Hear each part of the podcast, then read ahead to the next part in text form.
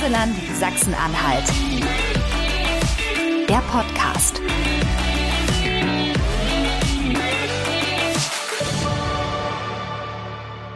Herzlich willkommen, lieber Thies Schröder, ähm, bei uns äh, beim Reiseland Sachsen-Anhalt Podcast.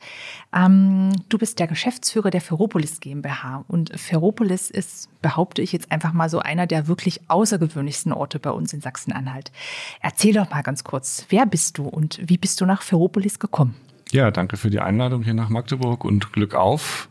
Ähm, nach Ferropolis bin ich gekommen in den 90er Jahren schon das erste Mal, damals noch nicht in der Verantwortung weil dieses Projekt mich sehr interessiert hat, weil ich das sehr spannend fand, dass dort inmitten eines äh, damals schon stillgelegten Braunkohletagebaus, also eines riesigen Lochs, äh, das Golpa Nord damals noch war, heute ist es der Kreminer See, dass man dort überlegt hatte, eine eigentlich wahnwitzige Idee umzusetzen, nämlich fünf dieser großen Geräte, dieser tausenden Tonnen schweren Tagebaugeräte einfach stehen zu lassen und zu sagen, dadurch, dass diese Geräte hier stehen, mitten im Nirgendwo äh, entsteht eine Stadt. Eine Stadt aus Eisen. Das war die Idee, die damals an der Stiftung Bauhaus kreiert wurde. Mhm. Und ich sollte darüber äh, ein Buch machen. Das war eigentlich der, die erste Begegnung.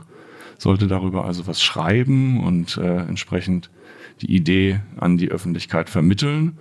Und Jahre später äh, hatte ich dann wieder mit dem Standort Ferropolis zu tun und mit der Stadt Gräfenhainichen. Dazu gehört dieser Standort inmitten des Dreiecks aus Bitterfeld, Dessau, Roßlau und Wittenberg liegt diese kleine Stadt am Rande der Dübener Heide, mhm. äh, also genau zwischen Braunkohletagebau und Dübener Heide.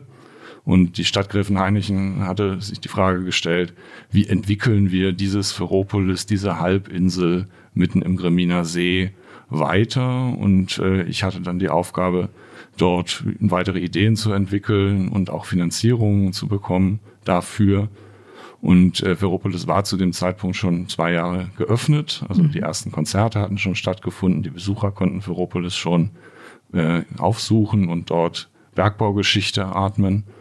Und dann war die Frage, wer ist jetzt eigentlich derjenige, der dieses Standort weiter voranbringt? Und mhm. äh, ich fand die Idee und den Ort so faszinierend, dass ich gesagt habe, ja, das ist eine tolle Aufgabe. Dafür gibt es keine Blaupause, das muss man neu denken und erfinden, aber umso spannender. Umso spannender, ja. Wie äh, muss man sich das vorstellen, wenn man zum ersten Mal nach Ferropolis kommt? Was erwartet da einen Besucher? Also du hast ja schon gesagt, es gibt ganz eindrucksvolle ähm, Geräte, äh, die man dort immer noch sehen kann.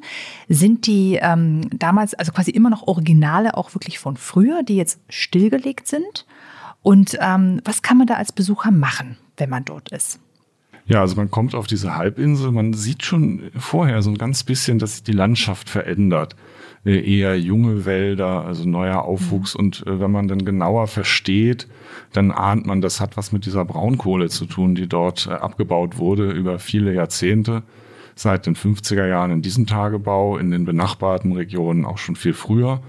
Mhm. Das ist zum Teil neues, menschengemachtes Land, äh, was langsam wieder bewachsen ist, was für die meisten auf den ersten Blick wie eine Naturlandschaft oder eine Kulturlandschaft aussieht.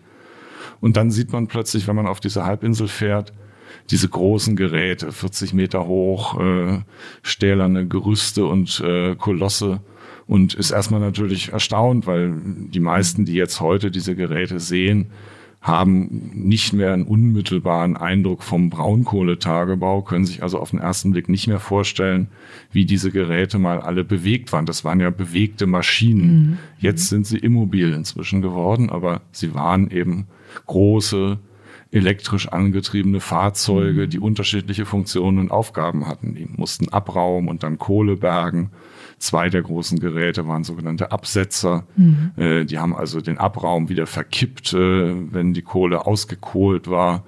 Und diese Geräte stehen dort arrangiert auf der Halbinsel um eine Arena.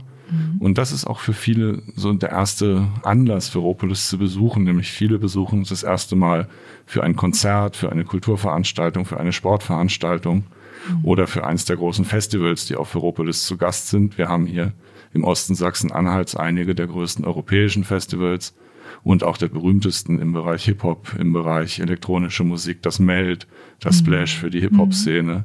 Wir haben das Full Force Festival dort zu Gast für die Metal-Szene.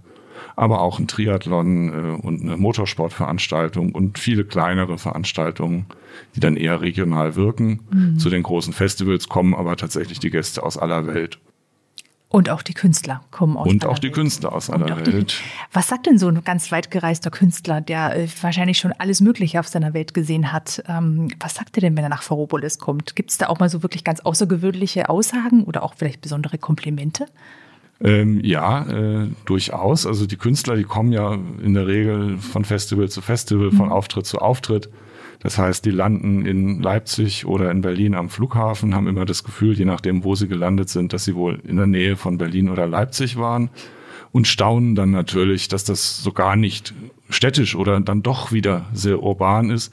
Bei den Festivals sind da ja bis zu 30.000 Bewohner der Stadt auf Zeit also 30.000 Festivalgäste in der Stadt aus Eisen äh, und die Geräte selber, die Tagebaugroßgeräte, die Bagger und Absetzer bilden eine völlig außergewöhnliche Kulisse und die erinnern viele äh, also an ihren Auftritt erinnern sich viele auch noch lange Zeit später. Wir merken das, wenn dann die Künstler mal wiederkommen, Jahre später zum nächsten Festival wieder gebucht wurden äh, und Ferropolis immer noch im Kopf haben, weil eben diese Kulisse, auch die Lichtinszenierung so eindrücklich ist und diese Geräte kennt man eben nicht. Mhm. Und einige, die sich die Zeit nehmen, wollen dann natürlich auch mal gerne auf so ein Gerät rauf, wollen mal von oben gucken, wollen erklärt bekommen, was ist denn das eigentlich. Mhm. Und äh, ich glaube, das größte Kompliment, wenn man so will, äh, kam mal von einem äh, US-amerikanischen Manager von Künstlern, der gesagt hätte, Mensch, ich habe demnächst eine große Party in Florida, glaube ich. Kann ich diese Geräte nicht mitnehmen? Kann ich die nicht mieten? Das ist eine tolle Kulisse. Okay, und äh, kann man? Ging dann nicht. Ging nicht hat er dann auch verstanden, nachdem wir ihm erklärt mhm. haben, dass ein einzelnes Gerät mhm. äh, mehrere tausend Tonnen wiegt. Mhm. Äh, und äh, aber er war einfach so fasziniert. Und wir merken auch gerade bei den Festivals, es sind auch viele Künstler, die tatsächlich wegen des Ortes und wegen des Festivals kommen, zum Teil, wenn sie gar nicht gebucht sind, wenn sie gar nicht auf der Bühne stehen. Und einige kommen inzwischen auch mit äh, Familie, äh, die bringen schon mal ihr Kind mit und ja. so weiter, weil diese Bagger eben für alle Generationen und gerade auch für die Kinder und Jugendlichen eine ganz hohe Faszination haben. Ja, du hast es ja schon gesagt, man kann ja auch auf die Bagger äh, drauf äh, klettern, beziehungsweise kann sie auch besteigen. Die haben auch ganz, ähm, das finde ich wirklich persönlich äh, ganz, äh, ganz toll, die haben auch ganz lustige Namen, ja? ja? Hatten die eigentlich schon immer solche Namen oder habt ihr die einfach getauft, dann als Ferropolis Ferropolis wurde? Nein, nein, das sind technische Geräte und die hatten einen technischen Namen. Ach, okay. Hm. Zum Beispiel ERS äh, und dann eine Ziffer und dann noch eine einzelne Nummer. Äh, ERS war der Eimerkettenbagger, das R stand für Raupenfahrwerk, das S stand für schwenkbar. Dann war sozusagen die Typenbezeichnung 1700 jetzt mhm. beispielsweise und dann gab's noch äh, eine einzelne Nummer. Und diese komplizierten Namen, die die Bergleute natürlich äh, ja nachts im Traum noch aufsagen können, die konnten sich die Designer, die dann den Standort weiterentwickelt haben, einfach nicht merken. Wir hatten in den 90er Jahren einen äh, britischen Bühnendesigner dort, der diese Arena konzipiert hat. Und der Jonathan Park konnte sich einfach diese komplizierten Buchstaben-Ziffer-Kombinationen überhaupt nicht merken und hat dann angefangen, den Geräten Spitznamen zu geben. Und da ist jetzt Mad Max, äh, erinnert an den gleichnamigen Film. Mhm. Da ist aber auch Medusa, die vielköpfige. Äh, das ist ein Gerät mit sehr vielen Kranaufbauten. Äh, wir haben aber auch Gemini, der Zwilling. Das ist ein mhm. zweigeteilter Absetzer.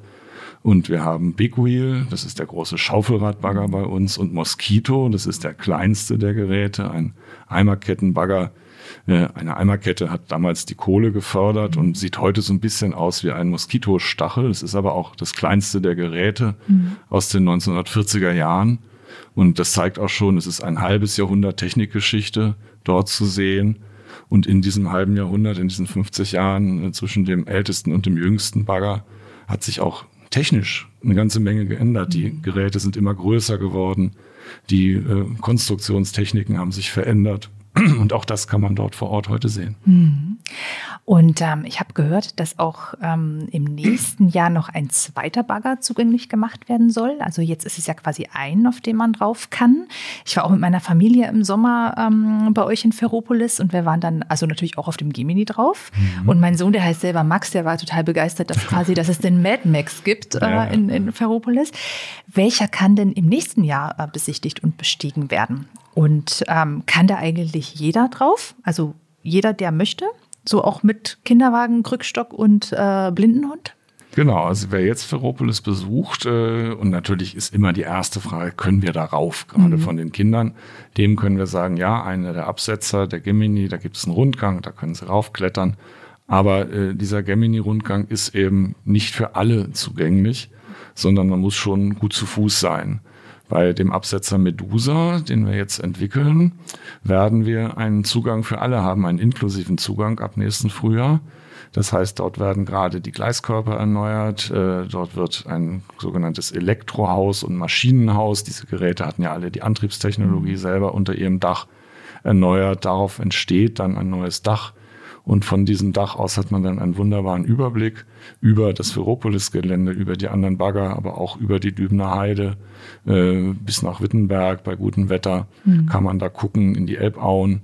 Und äh, dort auf dieses Dach kann dann tatsächlich jeder, das ist eine inklusive Erschließung, also auch mit Handicap äh, mhm. im Rollstuhl, mit entsprechenden Einschränkungen, weil es wird dort einen Aufzug geben und es wird dort ein ganz anderes Besuchsangebot äh, geben. Mhm. Und das ist für uns sehr wichtig, dass wir tatsächlich diese Bergbaugeschichte, aber auch den Kulturort Ferropolis mhm. allen zeigen können wir erleben das auf den Festivals auch sehr häufig, äh, dass Menschen mit Handicap gerne mhm. ein Festival besuchen wollen, äh, entsprechend befürchten, dass das für sie schwierig sei. Mhm. Aber wir haben da inzwischen mit den Veranstaltern zusammen so gute Betreuungsmöglichkeiten und Anleitungen entwickelt, dass viele wirklich inklusiv feiern können dort. Mhm. Und da haben wir sehr gute Erfahrungen mitgemacht und das setzen wir jetzt konsequent fort.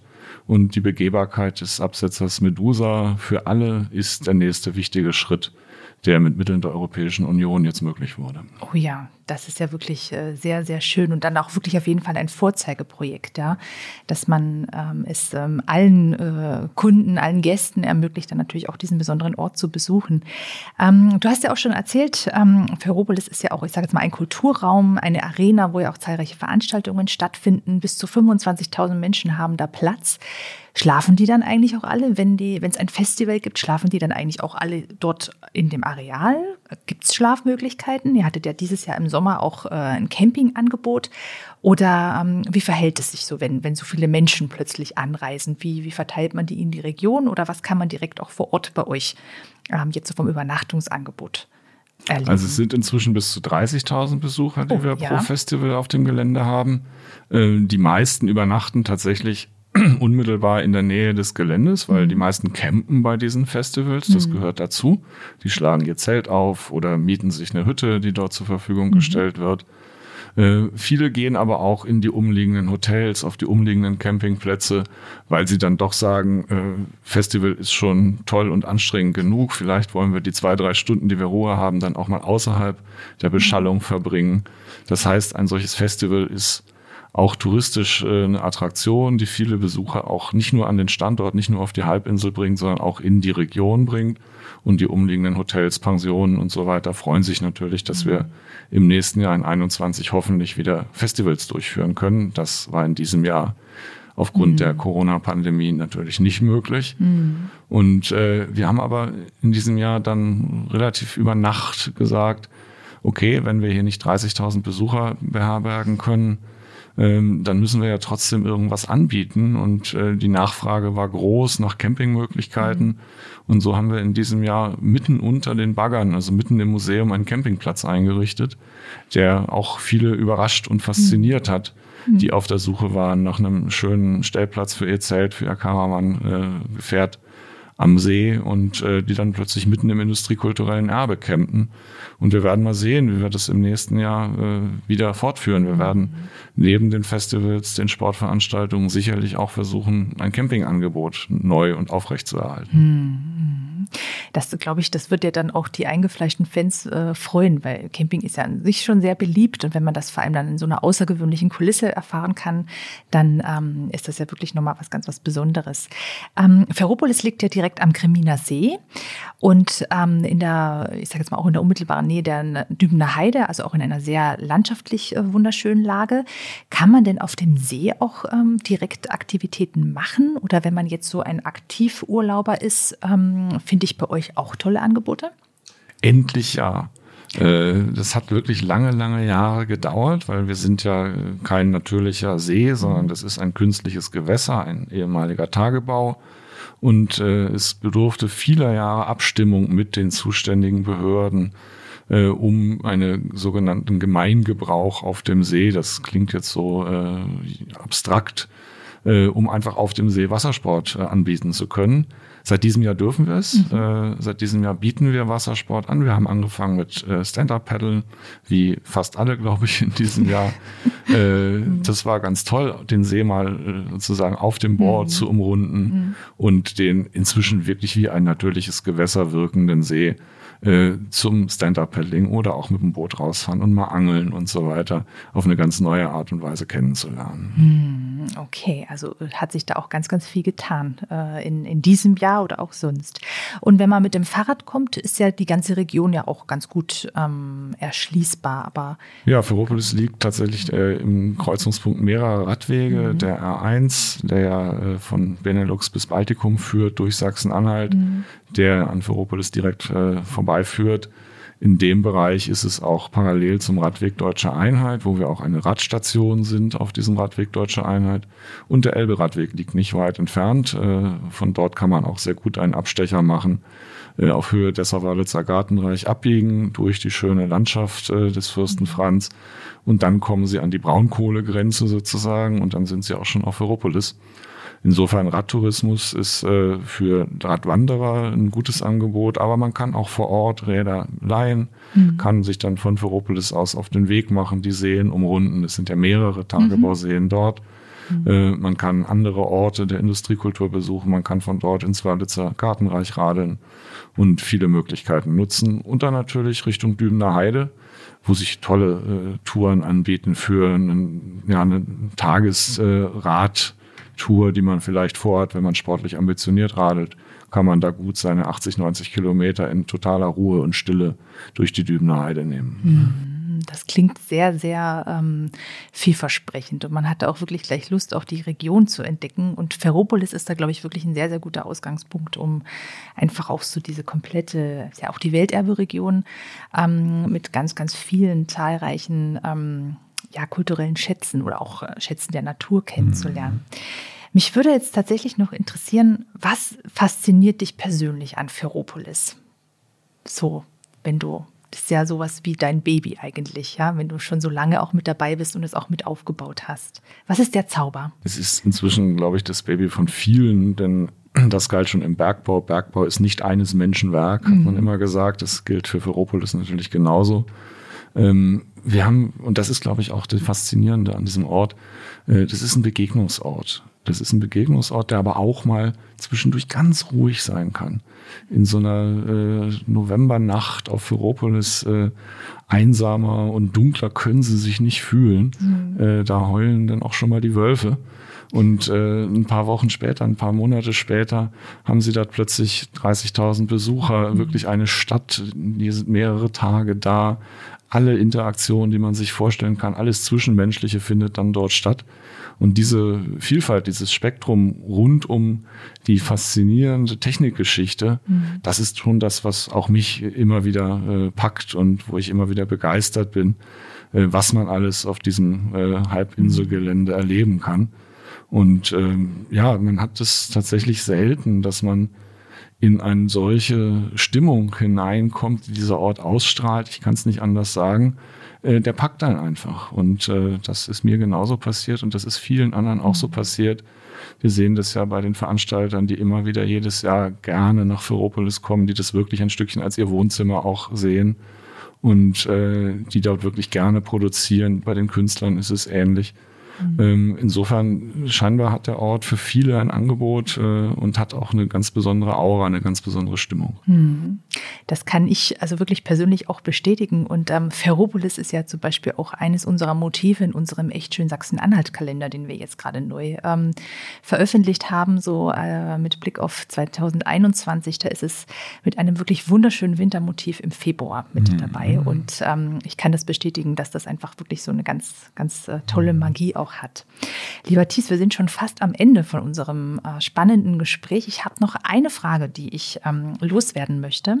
Und zwar würde mich mal interessieren, was ist eigentlich dein Lieblingsort in Ferropolis bzw. am Griminer See? Dein Lieblingsort in Sachsen-Anhalt? Und was ist dein Lieblingsort in der ganzen Welt? Also Lieblingsorte auf Ferropolis gibt es natürlich einige.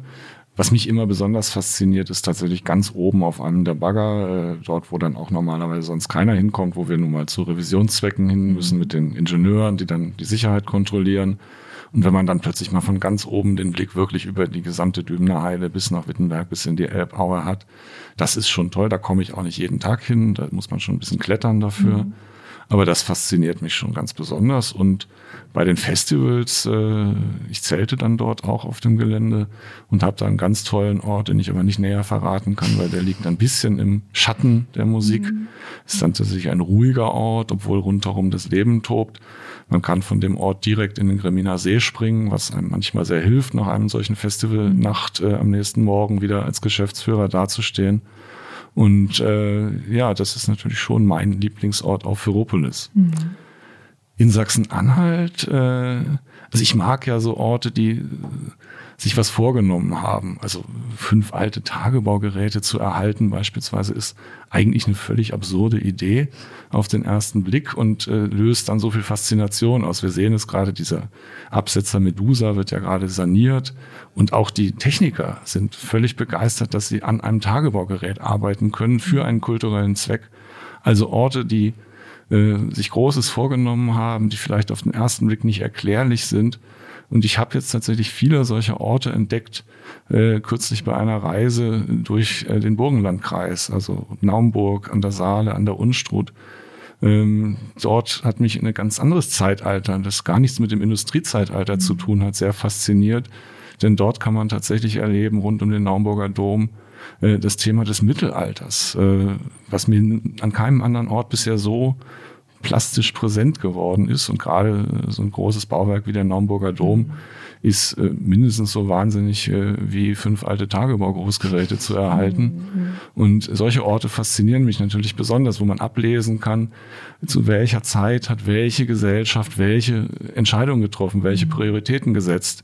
Die einen haben Kirchen gebaut äh, und äh, Jahrhunderte später hat man eben große Technik gebaut. Mhm. Beides sehr faszinierend und äh, die Saale-Unstrut-Region kann ich tatsächlich nur sehr empfehlen. Mhm.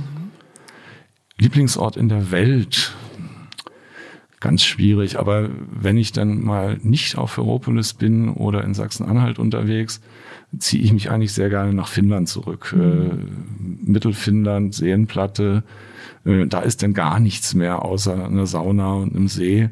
Äh, da habe ich dann auch nichts äh, als Job zu tun. Und das ist dann schon auch ein Lieblingsort. Das ist ein kleines Häuschen von Freunden dort in Finnland. Und äh, der Sommer hat normalerweise für mich diese Zeit nicht, weil ich während der Sommerzeit äh, natürlich bei den Festivals sein muss. Aber wenn sich eine kleine Lücke auftut, äh, dann bin ich da sehr gerne an diesen Seen in Finnland. Hm, sehr schön. Auch das klingt wirklich ganz, ganz äh, spannend und außergewöhnlich, so wie eben auch Ferropolis es aus unserer Sicht ist. Ich danke dir ganz, ganz herzlich für dieses äh, tolle Gespräch, für diese interessanten Einblicke, die du uns gegeben hast und ähm, wünsche dir alles Gute, äh, gute Heimfahrt, Glück auf, wie man bei euch ja sagt. Ja. Und ähm, ich äh, freue mich auf ein Wiedersehen und ähm, für Ferropolis ganz, ganz viele Gäste, auch im nächsten Jahr und vor allem auch äh, bald wieder Festivals, dass das Leben wieder so richtig tobt. Ja, vielen Dank. Vielen Dank für die Einladung und kommt in Scharen und äh, auf Rädern zu Fuß und so weiter nach Ferropolis. So wird's gemacht. Danke. Sehr schön.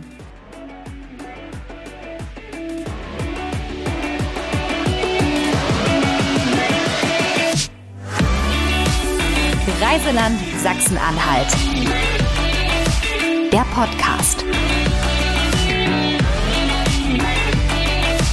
Folgt uns auf Facebook und Instagram oder besucht uns im Netz unter sachsen-anhalt-tourismus.de.